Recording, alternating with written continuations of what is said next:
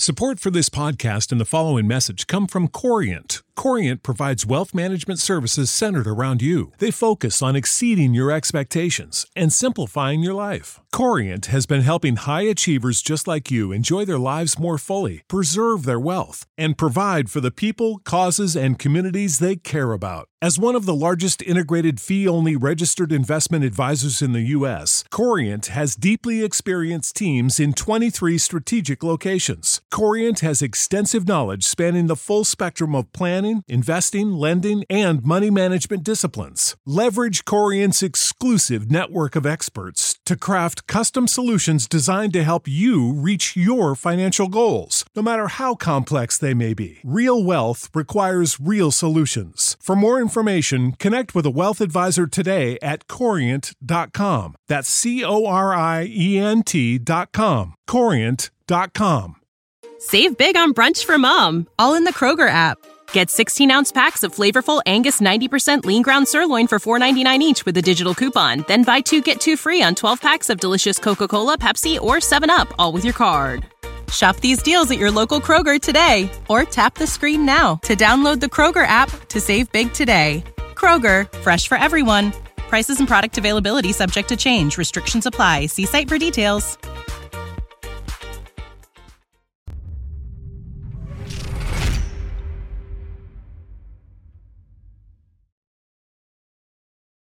It's time for the 49ers Rush Podcast.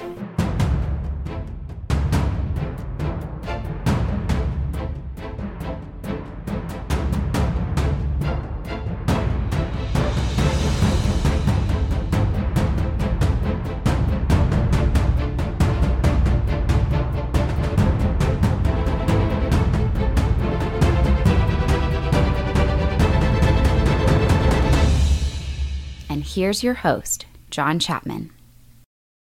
All right, faithful. Welcome to another episode of the 49ers Rush Podcast. I'm your host, as always, John Chapman. And I, am going to be a little selfish here. I want to put my teachers and my 49ers hat on at the same time. So, what we're going to be doing today, and I'm pretty excited about this, uh, it actually was a little therapeutic.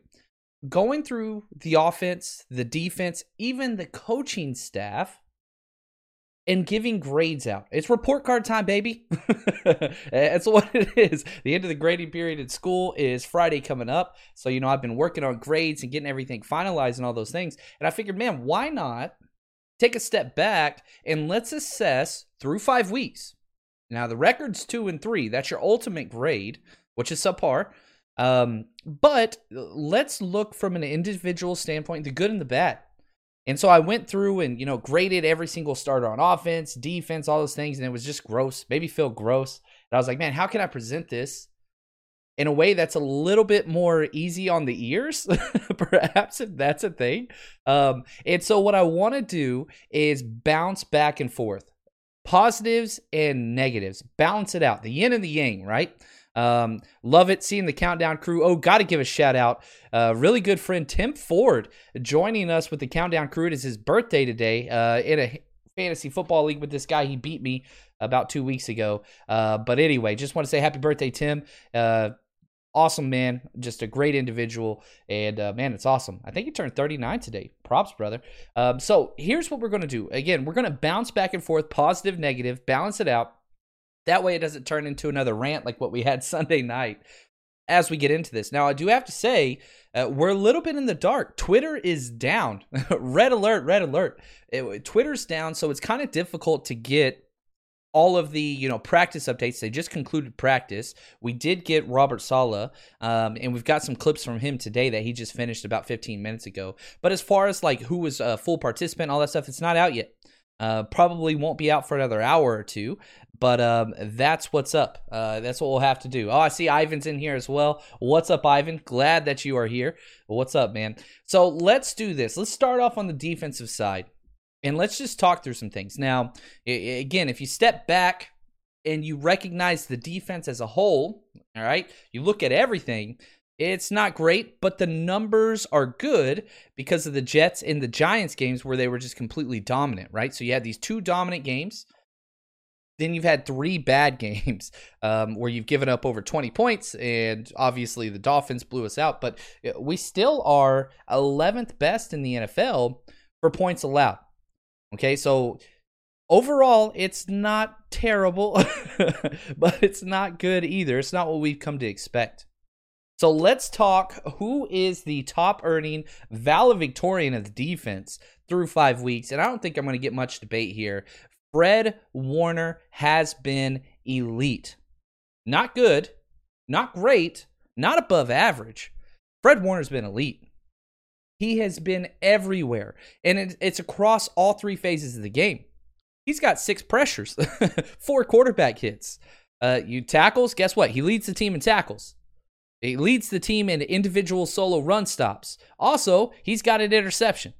So he's got, you know, passes defense. He's everywhere. Fred Warner will be. I, I think if he continues this play, now the problem's this. Eh, Fred Warner should be a first team All Pro. Um, he was second team last year. I think he got 17 All Pro votes, uh, but he should be the first team All Pro guy. It's just what he should be. Now, there's some other great linebackers that are playing some great defense. Demario Davis is playing great. Um, th- there's lots of guys, and then you have your big name guys, whatever else. Warner should be on that 100%. So, love me some Fred Warner, the captain of the defense. And one of the questions I have been asked the most through email and, you know, through Twitter messaging through everything, man, who is going to step up and be the captain and the voice to get this thing fixed? And I keep saying it's got to be from somebody that is playing lights out and has a C on their chest. Fred Warner is the candidate. It should be him. Uh, cannot say enough positive things about him. Now let's go negative. Right? Let's jump to the bottom of the barrel. And I hate to say it this way, the worst graded, and I think also worse, Kentavius Street. this long ACL Trent Baalke project, it is done. And it's kind of interesting because we had Solomon Thomas would have been, you know, he was that guy for three straight years that was at the very bottom. Yep, now it's it's the guy that took his spot, Kentavius Street. Now he's only gotten 80 snaps, but he's played in almost every single game, and he just hasn't done anything. He hasn't done anything. In fact, he is a huge liability in the run game. Um, the lowest graded run defender that we have on our entire team.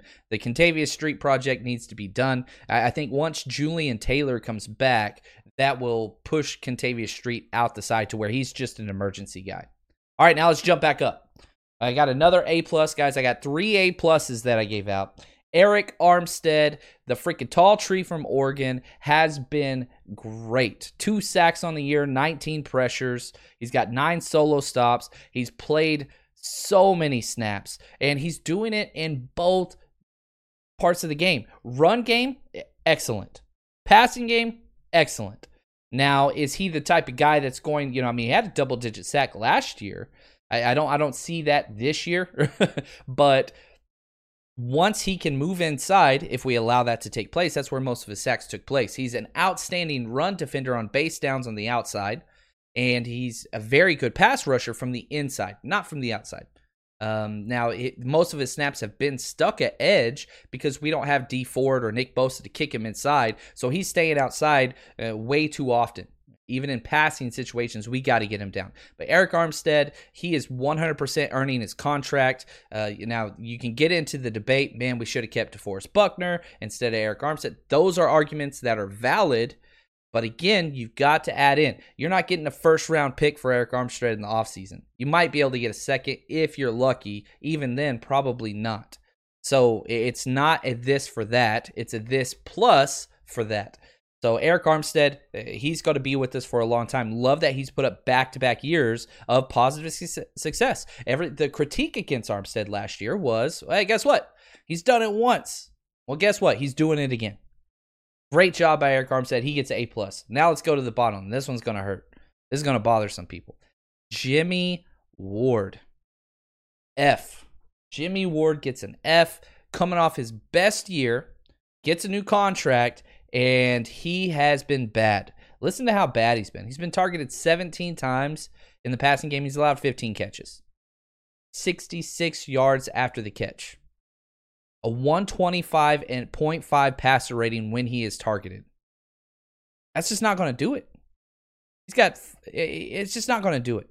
You can't even find him in a lot of the clips. You can't even find him. It's like he's not even out there.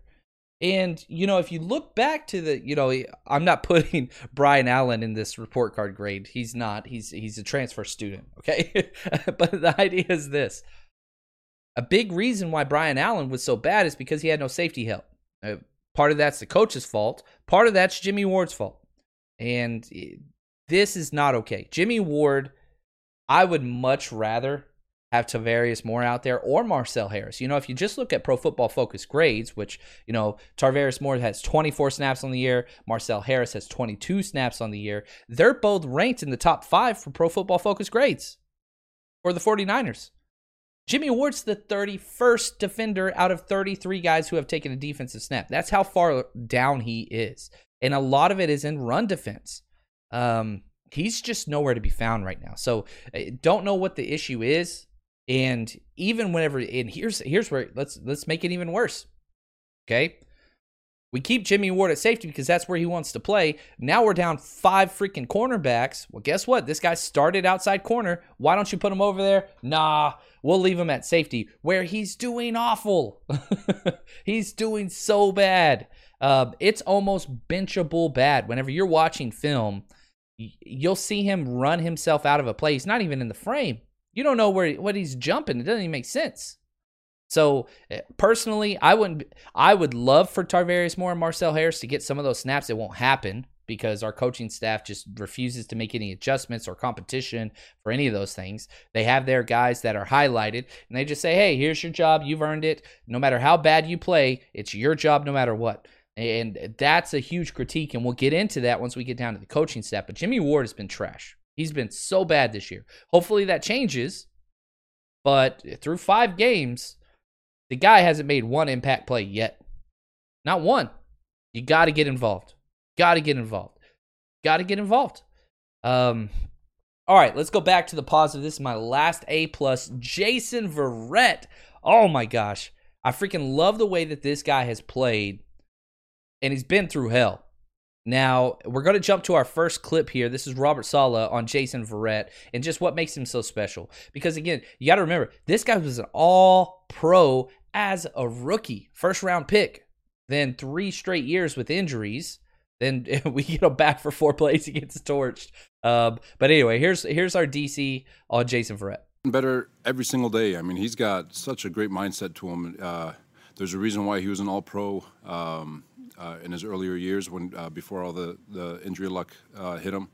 Uh, but you know his film study, his practice habits, um, his attention to detail, all of it is fantastic. And uh, so again, same thing for him. I'm, I'm I'm really impressed by him as an individual. You can see why he's been so good for throughout his entire life. But for him to just continue focusing on getting better every single day and continue on the track that he's on, I'm really excited to see how far he can get it. Man, and you know, you look at exactly how well he's been playing. Man, this game this week might be competition for the starting job.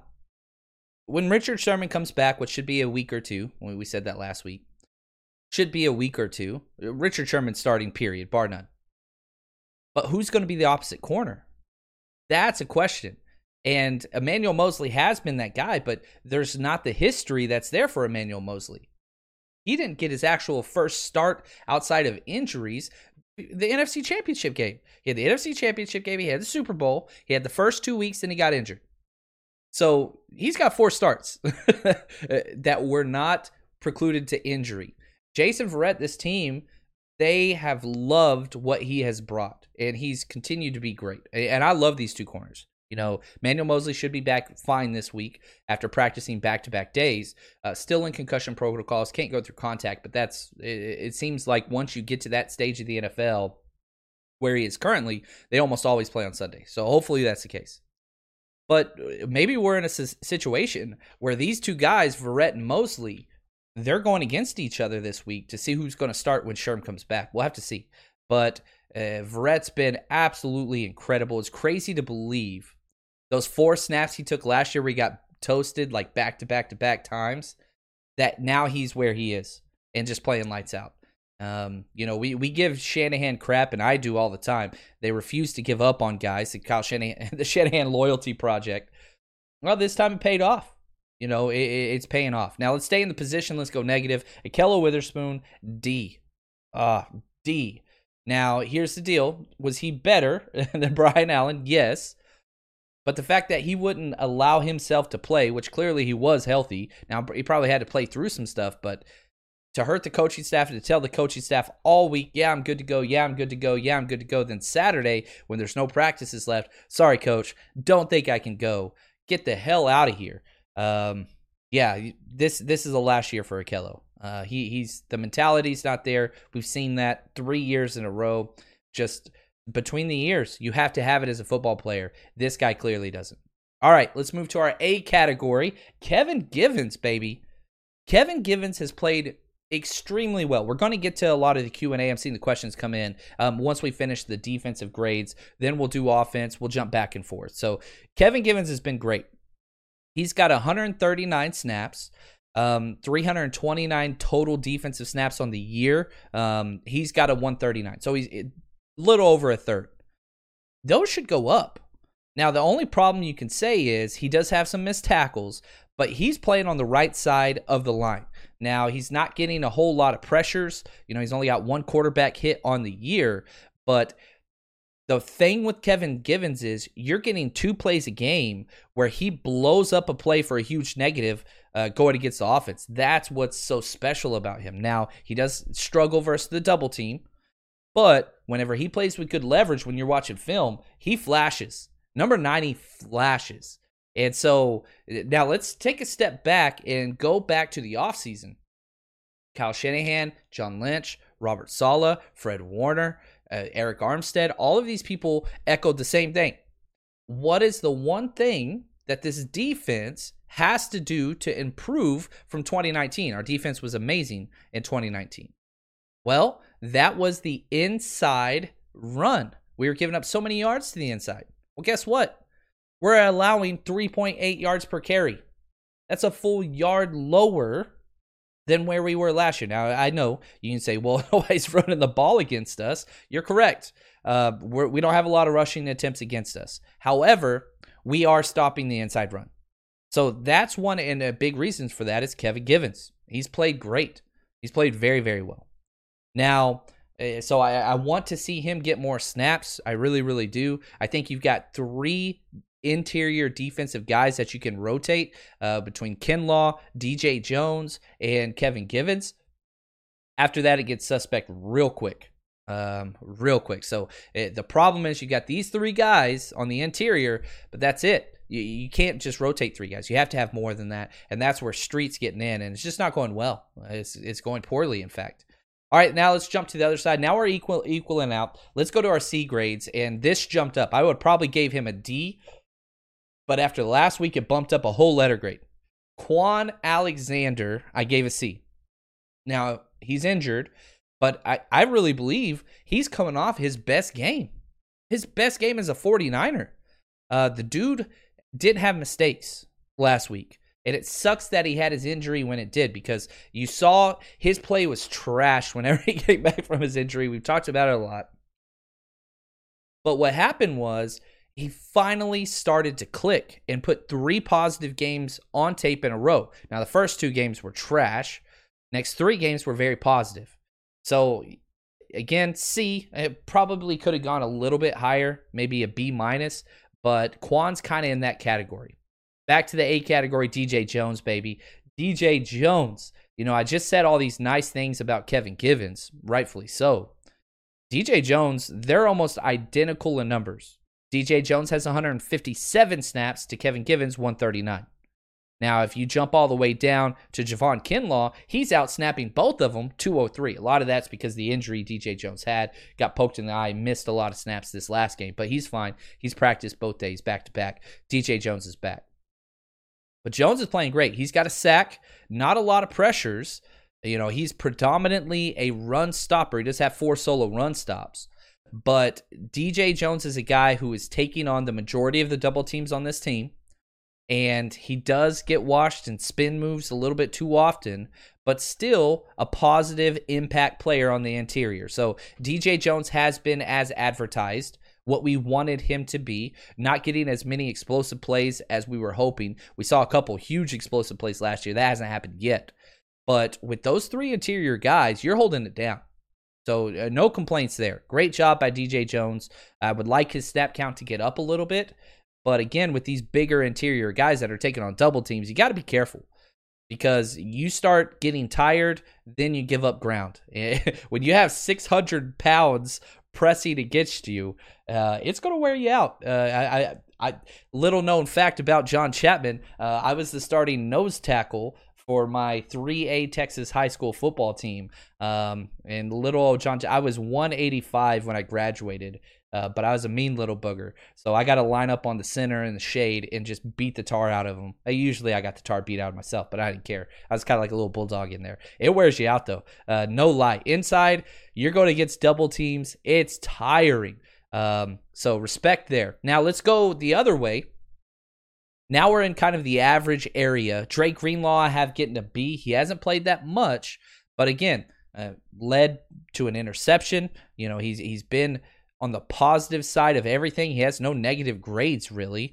Um, but again, his numbers have dropped dramatically. So I'm curious to see how he will respond. That's why I got him in the B. No negative anything. But how is he going to respond now that he's starting? Does he pick up where he left off? I think that he can, and I hope that he does because he he's been straight fire. And now my boy, here we go.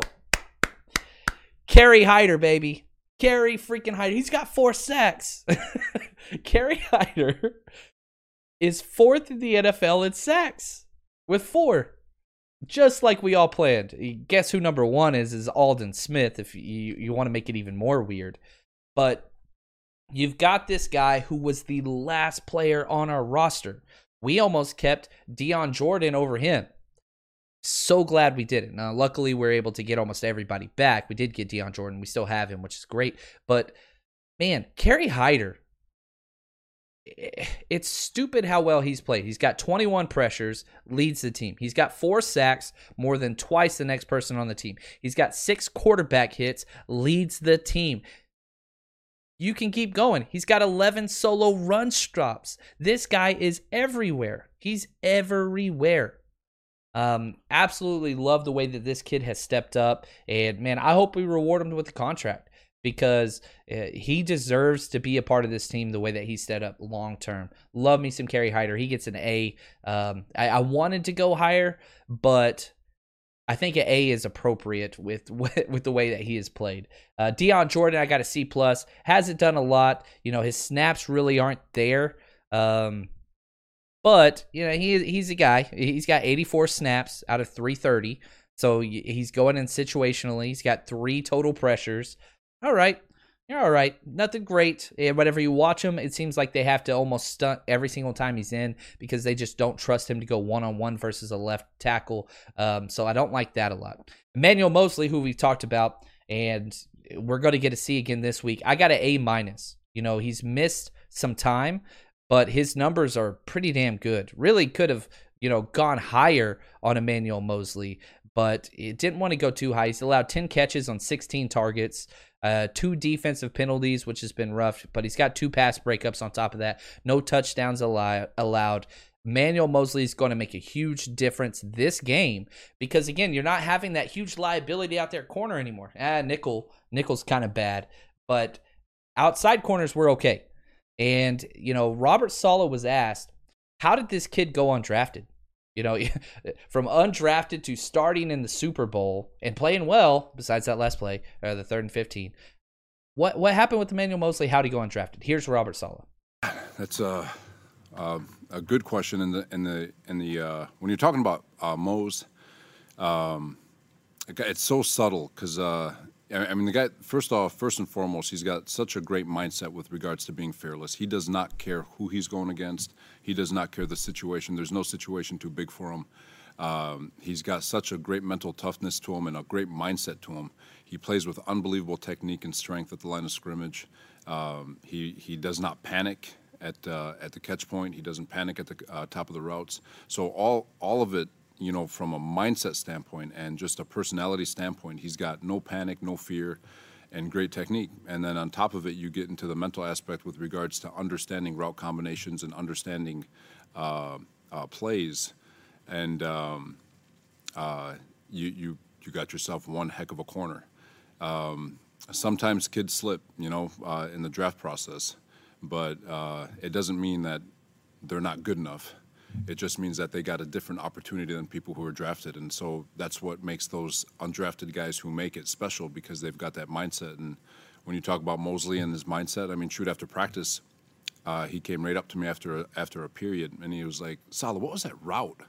Uh, I hadn't seen it before, and I was like, "The card, they messed up the card." So, he, and he was able to recognize, like, I haven't seen that route on tape, but the card had gotten messed up, and so I was like, "Good job, man! I see you." So it's uh, so for him, he's he's awesome. I I I remember whenever I used to run the scout team as a coach, there is nothing more frustrating whenever you're trying your hardest to prepare your starters for what they're going to see. And again, you know, you're dealing with scout team, you know, players, which all due respect, not usually the cream of the crop, and you'd get mistakes. Uh, you want to see a coach get upset uh, it's usually going to be I have to do something with the scout team. Uh, you hold up a card, it shows the picture kind of Madden style, and then you say, go do it. Uh, they've never practiced it, and so it's what it is. But the fact that he was able to recognize, and again, here's the thing with Emmanuel Moseley he was a quarterback in high school, a state championship quarterback in Tennessee. Small guy. He was like 140 pounds whenever he went to the University of Tennessee as a DB. Packed on some weight, uh, still the smaller guy. This guy is a football player who happens to play cornerback because that's all his body will limit him to do in the NFL. This guy's an athlete and a half and crazy bulldog mentality. absolutely love it. Uh, I, I'm such a big Moseley fan. I really, really am. And whenever you step back and look, hey, we have nobody signed. Nobody is signed going forward. Somebody's got to be kept. Uh, there is a strong possibility that Verrett and Moseley will be the starting corners moving forward. Um, you'll be able to get them on relatively Tim friendly deals, and you're not going to have to pay top tier money, which guess what? The 49ers don't have. We're in huge cap space um, issues moving forward next year, especially with the cap dropping 25 million uh, because of COVID and revenue and all that kind of stuff. Anyway, all right, let's go with our middle of the pack guys. I've got two guys left. I'm giving a grade two on the defensive side. Then we'll get into your questions. Uh, Tartt, I got a B plus. I it, and this is I'm I'm not trying to throw shade or anything. This is a huge positive grade. Jaquiski Tartt has always had the issue with missed tackles, which he has two this year, and giving up big plays in the passing game. He hasn't done that. He hasn't allowed one touchdown. In fact, he's got one interception and two pass breakups. He's only got one penalty. So teams used to attack him. He was the go-to, hey, let's pick on this guy. You go back to 2019 and you get going through that stretch versus the Ravens and the Saints and a couple other people. Uh, they were going after Tartt, They were going after him. So absolutely love the way this guy's played. Could have been a higher grade, really. To be honest with you, I probably shorted him a little bit because of his past. But it's a contract year. He's trying to prove himself, and he has done exactly that. Um, his safety counterpart, not so much. But Tartt has been great. And then let's talk about the rook. Save him for last. Man, Javon Kinlaw. There's different ways to measure a rookie, especially on the defensive line. Now, we got kind of spoiled with Nick Bosa, and we're like, oh, we want sacks, we want sacks, we want sacks. Well, that wasn't going to happen with Kinlaw. Now, he's got nine pressures and two QB hits, zero sacks. That's problematic. That's why I'm giving him a B plus. And the reason why I'm giving him a B plus, how great he is in the run game. Eight solo run stops, and you see the explosiveness, you see the disruption, you see the strength, and you don't see negative plays. That's the thing. They're not running it through his gap at all. Go back to what I said earlier. What was the number one concern of all of the coaching staff on what to improve of on the defense? It was to stop the inside run. It stopped. It has stopped. They have completely shut that part down. Now we, have got a running faucet on both sides with all these injuries. So we've got to get that done. But uh, Kinlaw has been as advertised. You know, I put this question out there You know, I put a picture of the whole first round and say, okay, let's let's say you don't you want to change what the 49ers did in the first round. What are you going to do? A lot of people threw out CeeDee Lamb, that's fine. But if you take CeeDee Lamb at, you know, 13 or 14 because he went before we got Aiyuk, that's fine. What are you going to do with that second pick? You going to go wide receiver, wide receiver? I don't I don't think so. There have not been another impact player at the position we need. There haven't been any other impact corners. There haven't been any other impact guards or centers. There haven't been any other impact really anything after that. It's a huge question mark. So the fact that we got Brandon Aiyuk and Javon Kinlaw, who have both been hits, man, even after hindsight's 2020, I'm very, very pleased with what we walked out of that first round with. No doubt about that. Now, I didn't grade Sherman um, or Dee Ford or a lot of other guys just because they get incompletes because we haven't seen them. We haven't seen them. Um, so kind of take that for what you want. All right, let's jump into the questions. Oh, here we go. At home, dude. Let's go banging chest. Ooh, I appreciate it. I think I think he's doing the thing. I don't think he's giving me a compliment, but I'm gonna take it as a compliment. Thank you. Um, I did do chest yesterday. Uh, from MK Green, John, what are your thoughts on the Matt Ryan rumors? Is that kind of move uh, that could stop a dynasty before it starts? See, here's the deal. Matt Ryan, right now, who would I rather have, Matt Ryan or Jimmy Garoppolo? I'd prefer Matt Ryan right now, no doubt. However, you know, I talked to my cousin yesterday, who's you know born and raised in Atlanta, huge Falcons fan.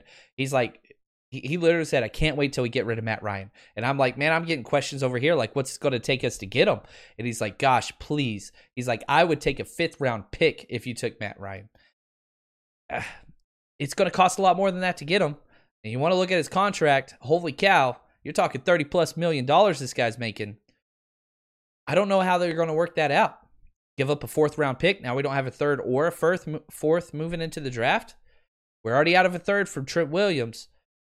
I just don't know. And so here's what I want to say. And, uh, you know, I've said some variation of this the past two weeks. Now is the time to figure out if Jimmy is our guy. It's not time to jump yet. Matt Ryan isn't going to solve our problems moving forward. Let's say you get Matt Ryan, who's 37. You trade for him, great. You don't want to move forward with a 38 year quarterback. We have a young team. So Matt Ryan is a band aid, perhaps, but he's still very turnover prone. And again, that contract, you're using more draft capital. Use this season. We've got to figure out if Jimmy G's the guy or not. Some people are like, oh, he sure as hell is not the guy. Well, look at his winning record. It's there. It's there. The numbers are good. You look at his career all completely, even though it's a quick one, they're good. So you have to see how he's going to respond. And now you're not going to find that out in week six versus the Rams, right? He needs to have a good four or five week window. Now, if he puts up three more games like he has, then yeah, then it's time to have that conversation. Now is not it. Now is not it. You've got to see what he is. Because here's the deal if you bring Matt Ryan over behind this offensive line, you're not going to like the result. Um, he's not any more mobile than Jimmy Garoppolo or Nick Mullens. He's just not.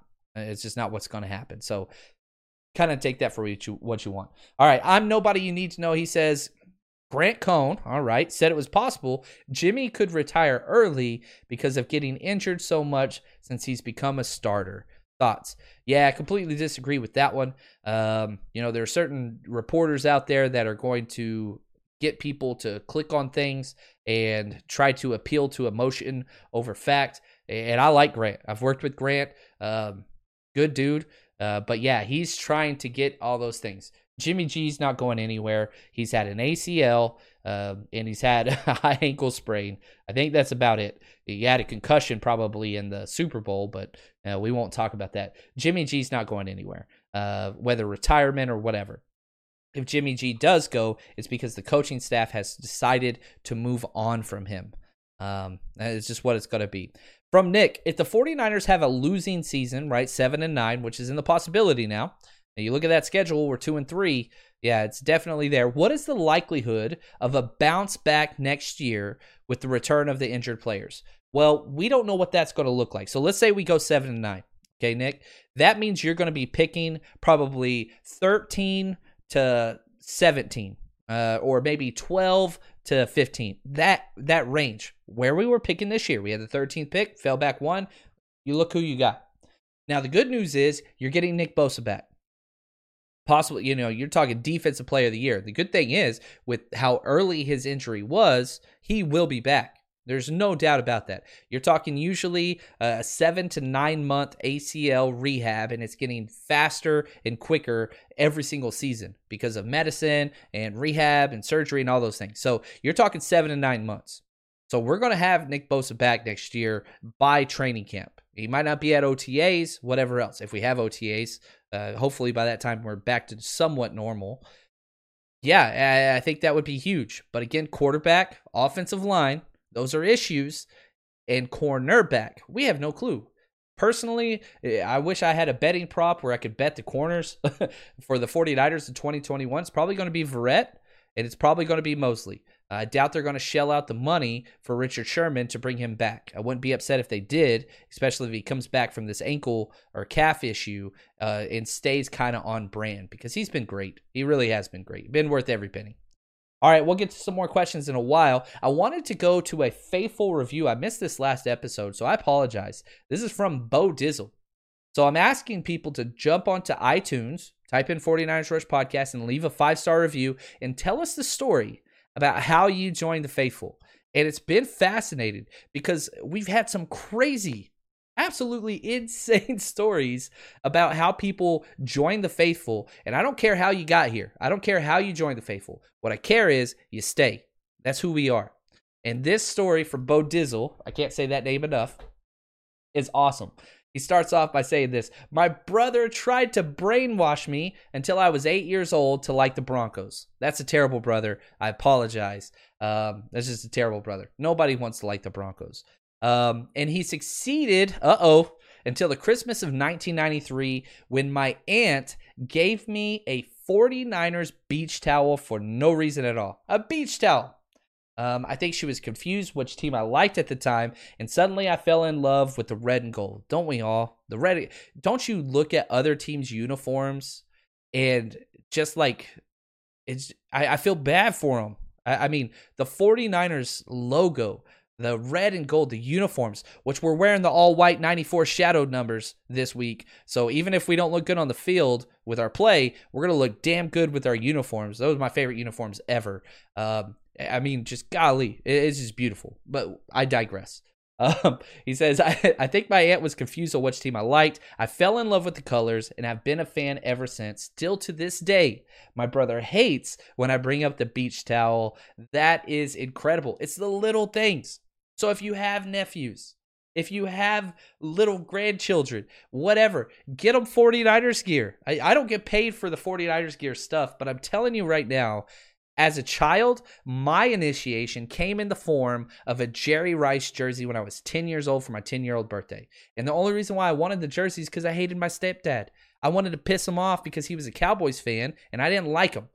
And so I wanted him to spend his money on something he hated which was the 49ers. He hated them more than anybody. So I wanted that jersey. I still have that jersey. It's the first thing I see in my closet. I, I kid you not, every single morning, I see the damn jersey and I smile because I am an a hole. but that is how I got started. 10 years old, Jerry Rice jersey. And for me, it was middle finger to my, my stepfather. But that stuff matters. It really, really does. Those tokens of fandom, those tokens of, you know, what it means and what you wear and what you represent.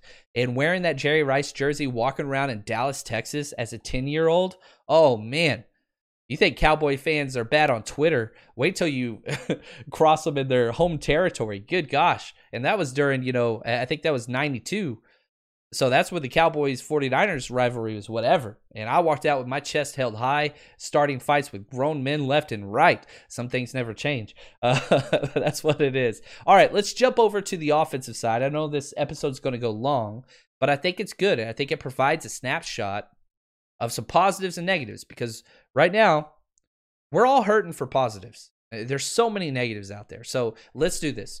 Uh, again, bouncing back and forth right off the bat, top grade goes to Raheem freaking Mostert. You cannot talk about anybody else that has had such a positive impact, like this guy, Raheem Mostert. He's averaging seven yards per carry. okay, that's pretty good. What about receiving? He's caught nine out of 10 targets for 15 yards per reception. And you're like, well, that's because he had those huge gains. You're right. And guess what? We haven't had any huge gains outside of him. And I think that's part of the problem. We have to go get those things. Mostert gets an A plus, top grade in the class on offense. Worst grade, this one hurts. I don't even like saying it. Trent Taylor. Trent Taylor has been so bad. Five catches on 10 targets. Uh, it's bad. It's so bad. In fact, he didn't get very many snaps last week. They stayed with Kendrick Bourne as the slot, which he was bad. Um, but Trent Taylor, I don't know. I, I, think I think that ship has sailed. I, I, I think it's I, think that's that's done. I really really do. Uh, now positive, man. Let's go. George Kittle, A plus. Are you freaking kidding me? Comes back through the injury and goes off for how many catches for 180 plus yards. Yeah, it, George Kittle is George Kittle. It doesn't matter if he's asleep, if he's injured. None of those things matter. He is just. Did you know that you can now win up to 100 times your money on prize picks with as little as four correct picks? You can turn $10 into a thousand with basketball, hockey, college basketball entries today on Prize Picks, America's number one fantasy sports app. And here's what's great: it, it, you can get action on sports on more than 30 different states across the country, including California, Texas, and Georgia. On top of that, you got playoff basketball actions on the horizon, and this is the best place to take advantage of all of basketball's postseason actions. Some of these player props. Nikolai Jokic for over 10 rebounds, Anthony Davis more than two blocks, Lillard, four three pointers made. You get to pick exactly how you want to use your bets. So, download the app today. Use code 49ers, 49ERS, for a deposit match up to $100 Again, that's promo code 49ers for a first deposit matchup up to $100 over on prize picks. Pick more, pick less. It's that easy. When you need mealtime inspiration, it's worth shopping Kroger, where you'll find over 30,000 mouthwatering choices that excite your inner foodie. And no matter what tasty choice you make, you'll enjoy our everyday low prices, plus extra ways to save, like digital coupons worth over $600 each week. You can also save up to $1 off per gallon at the pump with fuel points. More savings and more inspiring flavors make shopping Kroger worth it every time. Kroger, fresh for everyone. Fuel restrictions apply just great. 23 catches on 28 targets. And the guy just, it, his blocking hasn't been as elite as it we've seen in the past, but we expect that to rebound. Not even worried about it. All right, bad. Here we go. Jimmy Garoppolo. I gave him a D. Um, I didn't want to give him an F minus because of the injury and because he did have that one amazing half versus the Jets before he got taken out. You know, he had one good game, two awful games. Um, and it's injuries, it's complicated, but definitely not a passing grade. D is bad. He's got to come out of this. He's got to come out of it. Um, we we got to see what happens there. So Jimmy, that's where he belongs. Brandon Aiyuk, I gave an A. I I want to give him an A plus, but I gave him an A. Uh, he's been very very good, but we got to get this guy the ball more. He's been as advertised. He really has been. Um, now, the problem is 12 catches on 22 targets. I don't like that. I don't like the catch rate. Now, a lot of that you're going to put on the quarterbacks, and rightfully so, but it is what it is. 54% catch rate, not good. it's it, it's it's bad. It's it's very very bad as a matter of fact. But the two rushing touchdowns, the highlights, consistency, the guy's got to get the ball more. I like Brandon Aiyuk. Love that pick. Uh, love that we traded up to get him. Uh, he's been excellent. Daniel Brunskill. D. D. Got an undrafted free agent playing a position he's never played before. Now, the areas that he has been relatively decent at, he does stay in front of his guy, but he he doesn't how do how do I say this? He struggles big time whenever it comes to locking onto his blocks in the run game and the passing game. Daniel Brunskill gets a D. You could go worse. You really could go worse. I would love to see somebody else in there, but whenever you look at it, whenever you know, the backup to him, Colton McKivitz, got in there. He played very, very badly several times as well. Um, but we're getting closer and closer to that time. You know, the coaching staff keeps talking about continuity and how we need to keep things going and eventually they'll figure it out. Well, it hasn't been figured out yet. Eventually, personnel's got to take a, a, play in it. Maybe when Weston Richburg comes back at center, you move Ben Garland over to guard. Um, that would help tremendously. Back to the positive. Jerick freaking McKinnon finally paying off. He gets an A. Love this guy. His grit, uh, never gave up anything, and he's been great. He's been absolutely great. Five and a half yards per carry on the ground with three rushing touchdowns. Then you look receiving. He's doing all right there, receiving. Receiving actually a little bit of struggle. He's had some tip passes that led to interceptions, um, check downs, whatever else, but he's got four touchdowns.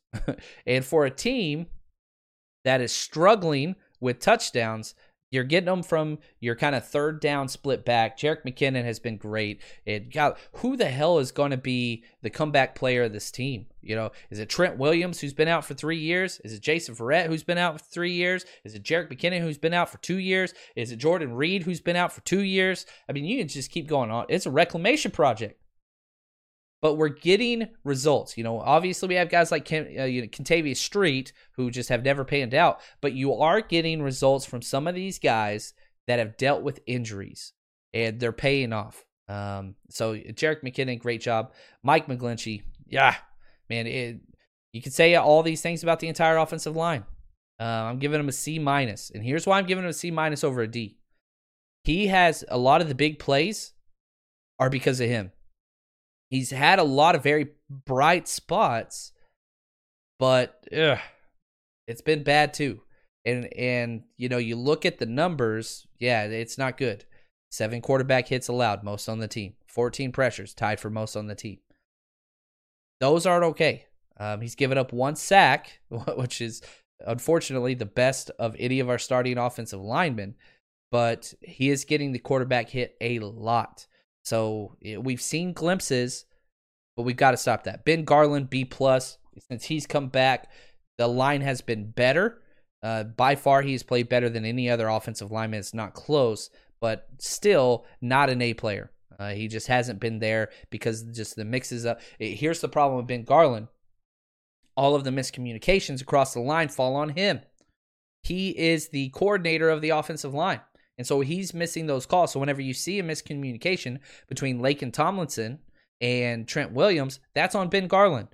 You've got to make sure everybody understands what's going on, and that hasn't been the case. That's why it's a B plus. Uh, really, if you just look at him, you know, through a telescope, he should have been an A player, but the miscommunication hurts. Kendrick Bourne, I gave a C.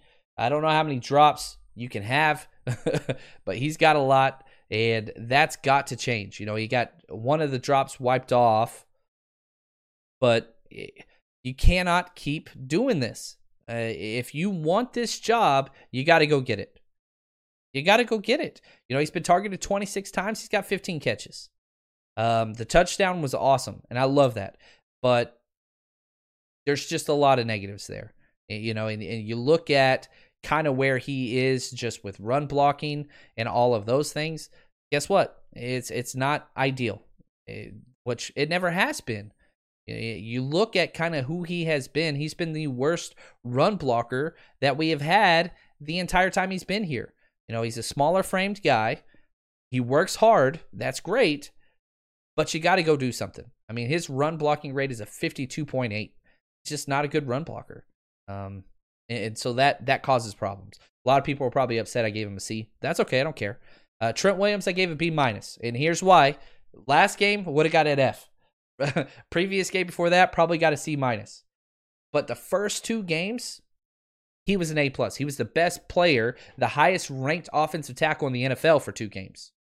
Then third game was average, fourth game was bad, fifth game was awful. So B minus, uh, you got to average them together, but we've seen how great he can be. We just got to figure that out because again, dominating the number one tackle in the NFL after the first two weeks.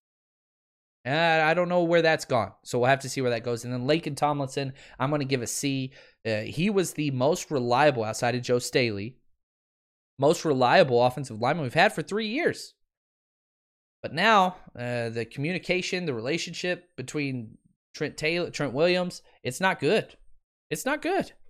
And so these are some things we've got to get fixed. Um, those that's, those are all the report card grades I'm giving out. I'm not giving CJ Beathard or Nick Mullens. We know they're not the answer. We know we're not moving forward with them. I'm not wasting my time on that. I, I feel bad saying that, uh, but whatever. So let's get a real quick word from our sponsor, and then we're going to go over some over under point spreads, questions, and the coaching staff. Nobody's safe. I should give myself a grade. It's probably not going to be too high. Anyway, here's my bookie. Unless you've been living under a rock, you know the NFL and the NBA, they're back. They're in full swing, which can only mean one thing. It's a winning season at my bookie. I don't know about you guys, but for me, a game is 10 times more exciting whenever I'm putting my money on it. And if you've been betting with us, we've been doing very, very well so far this year. So stick with us, bet on it, use all the knowledge that we have, and let's be successful. And here's the deal right now, they have a hundred thousand dollars. You heard me, hundred thousand dollar super contest for only ten dollar entry. Ten bucks. You can win all that money.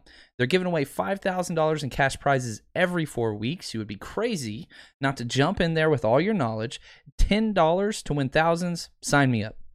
You too can make up and sign up at MyBookie. And here's the deal use promo code 49ers, 49 ERS, to claim your 100% deposit match all the way up to 1000 bucks. That means you put in a $100, they're going to give you $100. Rollovers will be included in that. And if you have questions, please call their customer service. They'll help you with that. But the NFL, NBA, MLB, they've got it all on tap. It's never too late to get started. And if you've wanted to jump in with us, now's the best time. Head to mybookie.ag, promo code 49ers, and they're going to double your initial deposit. Thanks for the support, MyBookie. All right. So currently the 49ers are three and a half point underdogs. First time this year.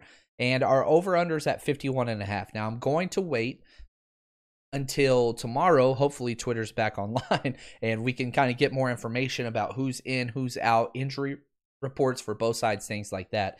So we'll have our bet special coming up. Uh, we're probably going to do that Saturday since it's a Sunday night game. And I do have to tell you guys this. Uh, just want to alert you. There's going to be a non-football, non-49ers related episode on my YouTube page coming out um, soon. So don't flip out. it's not a uh, not changing gears or anything like that. This is something that's important for my classmates and for me personally. It's not politically related, whatever else. But uh, I told them I'm going to put that up there. So just understand, uh, it's just going to be an interview. Um, so you'll see that in about the next week. So when you get a non-football related video, go check it out. Learn something. Um, but this is going to be for my kiddos. So just want to let you know that's there. Uh, I have this question here from Alex. He says, not football related, but curious, who is the woman behind the voice that introduces you in the podcast?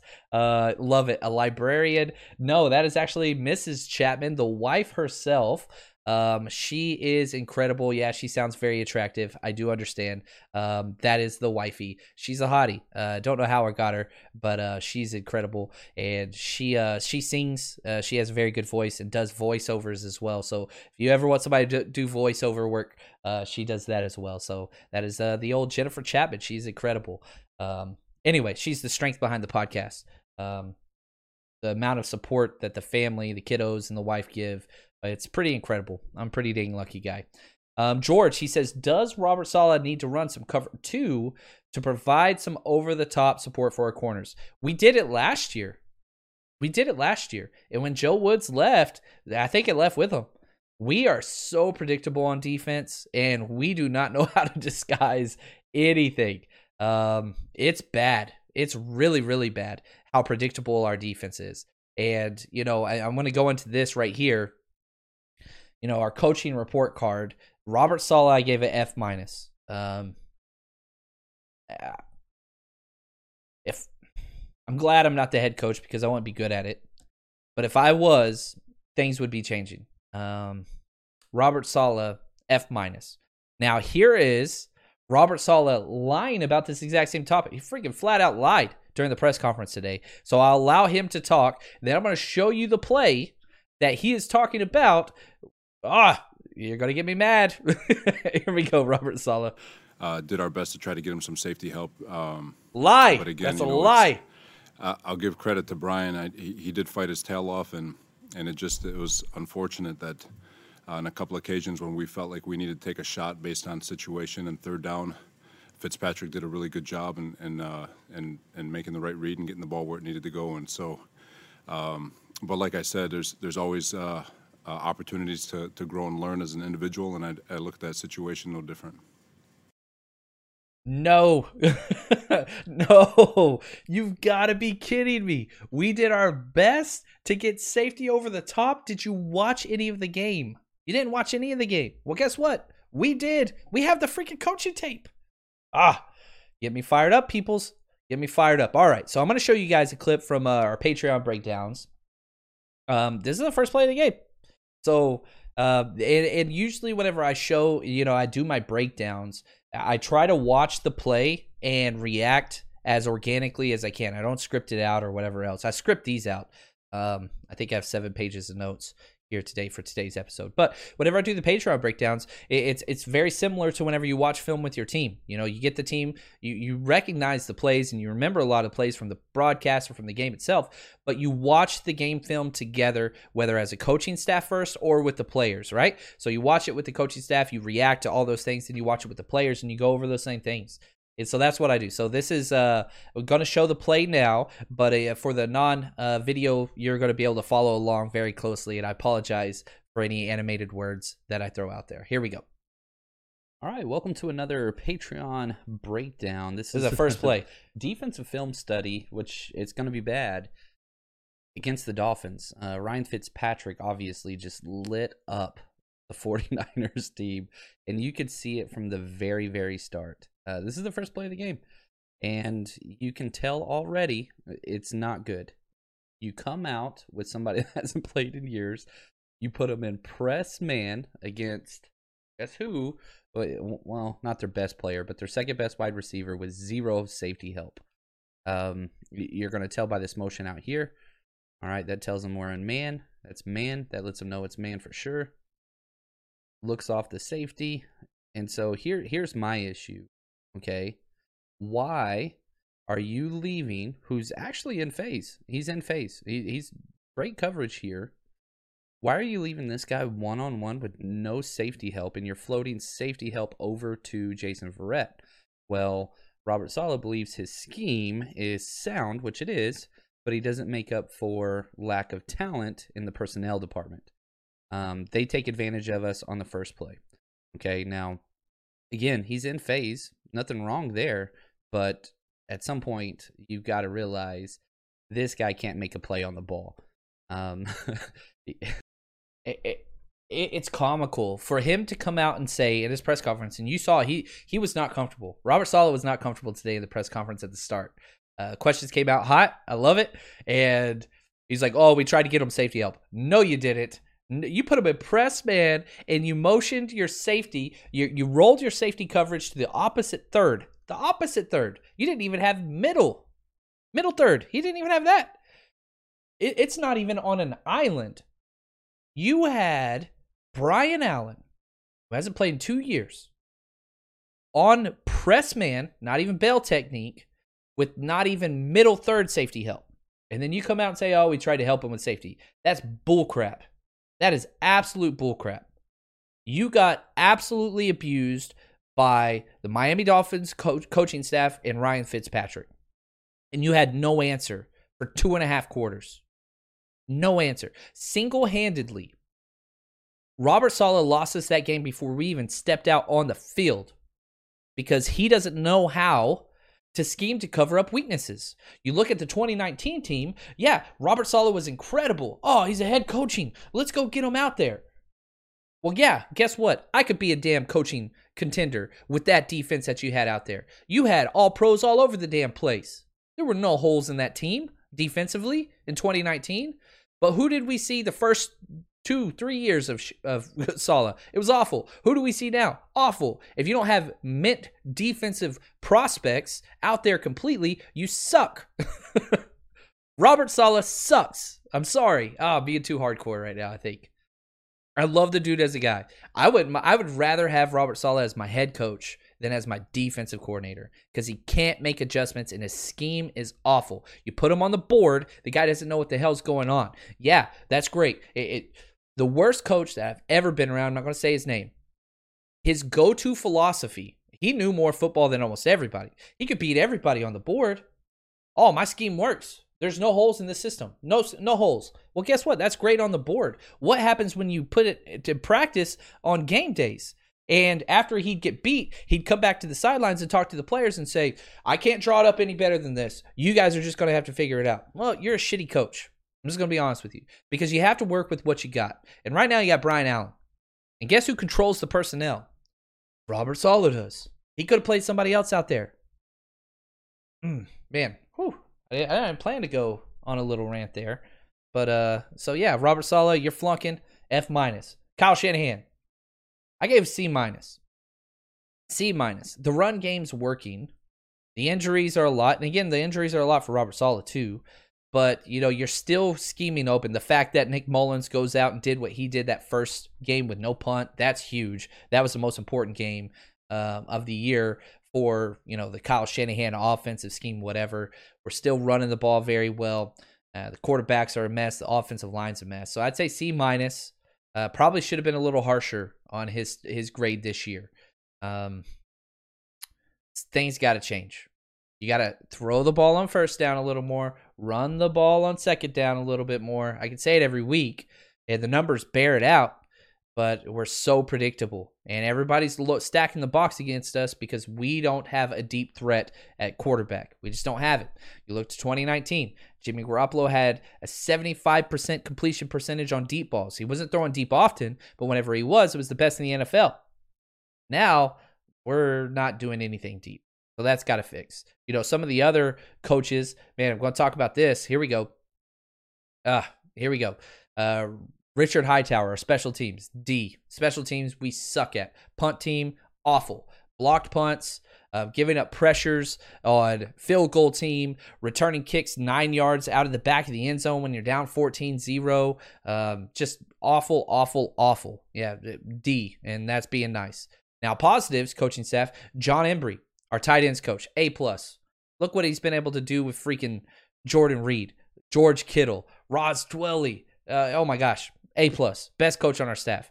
Uh, Tony Oden, our defensive backs coach we brought over, F minus. Joe Woods was the hero of the 2019 coaching staff. We knew it. We hoped Saleh would catch up. He didn't. Um, I would swap them right now, dear Lord. I would swap them out in a second. I miss you, Joe Woods. I love you, Joe Woods. Come back, Joe Woods. Uh, to pin you a letter. Uh, you're gonna be my Valentine. Come on, baby. We need you back. Chris Kocurek, B plus.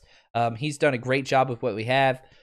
We're not getting you know, the sacks that we like, but we're getting the pressures. Defensive line is not the reason we're losing games. It's also not the reason why we're winning games. So he still is positive, but with what he's done with Kerry Hyder, you should get an A, but we're struggling other places. John Benton, our offensive line, F minus, no cohesion whatsoever. Um, Got to fix that. Robert Turner, our running backs, he gets an A. Um, absolutely incredible.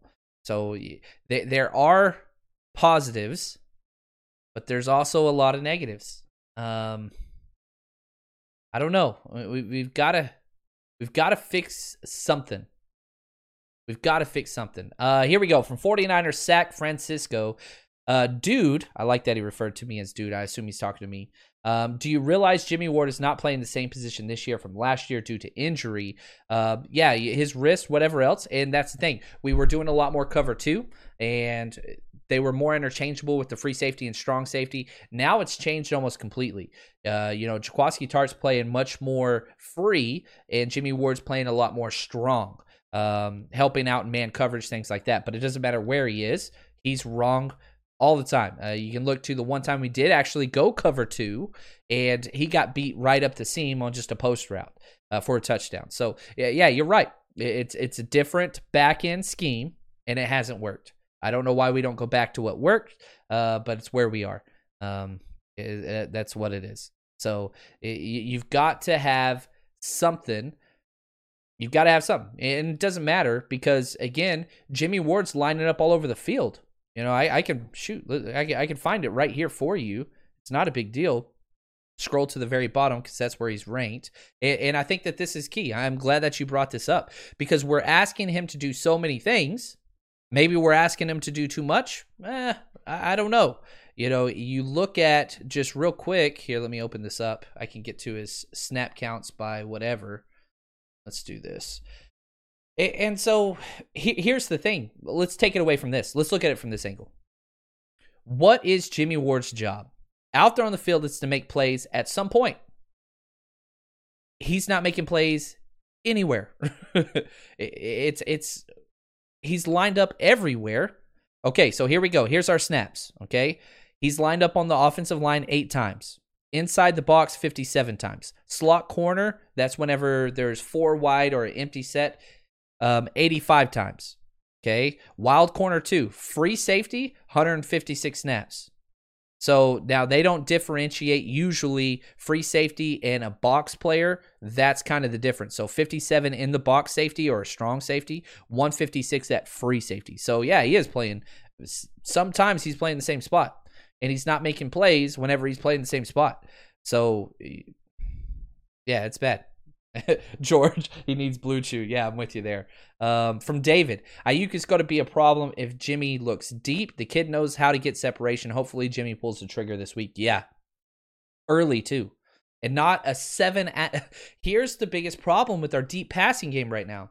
Kyle Shanahan's scheme is run, run, run, play action, seven step drop, max protect, run two guys out, launch a deep ball.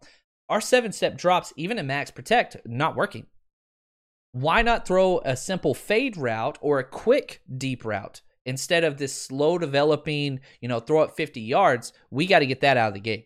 Uh, we have to adjust to a quicker passing system on some plays because our quarterbacks are getting killed, right? 58, I think 53 quarterback hits, worse than the NFL. So we've got to do that. I'm with you there. Uh, Matthew, can you help explain why the wide receivers aren't involved in the passing game and Shanahan's play calling? Yeah, it, it's so first off, Deebo, who got a lot of targets and was he was covered, blanketed the whole game. His shiftiness is not there.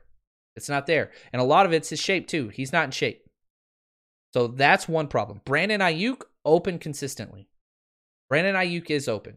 Um, we got to get the ball to him more. I don't know why, but the quarterbacks are all gun shy because they're getting the crap knocked out of them. Um, and so again, bad O line play, miscommunications, whatever, doesn't matter. Your quarterback's getting hit, it affects how they play. No quarterback plays when they're getting hit this much. Not one. No one plays well when they're getting hit that much. You don't lead the NFL in quarterback hits and expect your quarterback to do well. Um, take that for what you want. Uh, Zach, before the season, I thought they would bring back two to four corners, mostly Sherman and Witherspoon. Now I'm thinking mostly in Verrett. Yeah, I'm with you there. Um, I love it, man. And I appreciate you guys. I appreciate all the comments. I appreciate all the questions. We're over an hour. Good lord, look what you guys made me do. Uh, but I love it. Um, so just want to say thank you for all the support. You guys are incredible. Uh, I'm going to start work now on our game plan, scouting reports, the Rams' offensive defense predictions, keys to the game. All those kinds of things. That's going to be coming your way probably Saturday. Again, a quick reminder if you see an episode out, it's going to say non football related. Uh, give it a shot. Tell me what you think. Um, because yeah, I'll just leave it there. Thank you guys for all the support. You guys are incredible. And as always, stay strong, faithful.